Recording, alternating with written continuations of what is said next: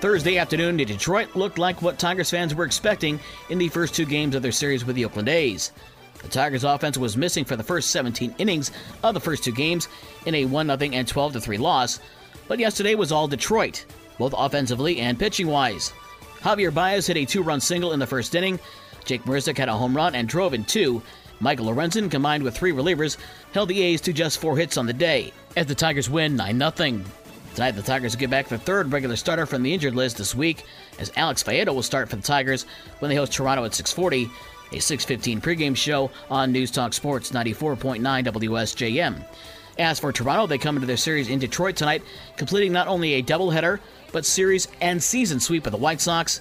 In the opener yesterday, Toronto scored six runs in the 11th inning for a 6-2 win over Chicago. In the second game, Vladimir Guerrero Jr. had a pair of RBIs in a 5-4 win. The Blue Jays won all six games of their season series this year, outscoring the White Sox 35 to 11.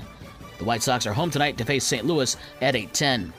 And in Milwaukee, former Chicago Cub Victor Caratini hit a go-ahead solo home run as the Brewers beat the Cubs 6 5 and earned a split of the four-game series. Cody Bellinger was 4 for 4 for the Cubs, finishing a triple shy of hitting for the cycle. The Cubs are on the road tonight and face the New York Yankees in the Bronx at 7:05. WNBA coming up tonight. It's Indiana at Washington at 7 o'clock, while Chicago is at home to face Atlanta at 8 o'clock. NBA Summer League in Las Vegas begins tonight for the Chicago Bulls' first and second year players. The Bulls face Toronto at 6:30. Now for my TMZ segment.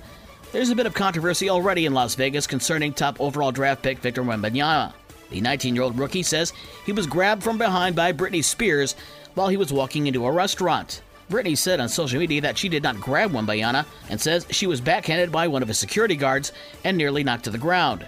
She filed a police report and said she only tapped him on his shoulder, all 7 foot 4 high of it, to congratulate him on his success. And yes, there are already millions of Leave Britney Alone memes on the internet. Midwest League Baseball from Thursday, South Bend beat Peoria 7 6 in 10 innings at the completion of Wednesday's game. Then South Bend had four pitchers throw a combined no hitter in a 4 0 win in game number two. Great Lakes over Dayton 2 to 1, Lansing beat Lake County 3 to 1, and Fort Wayne beat West Michigan 5 to 2. For the rest of the scores from last night and the schedules for today's games, visit the podcast page on this station's website. With your morning sports for Friday, July 7th, I'm Dave Wolf.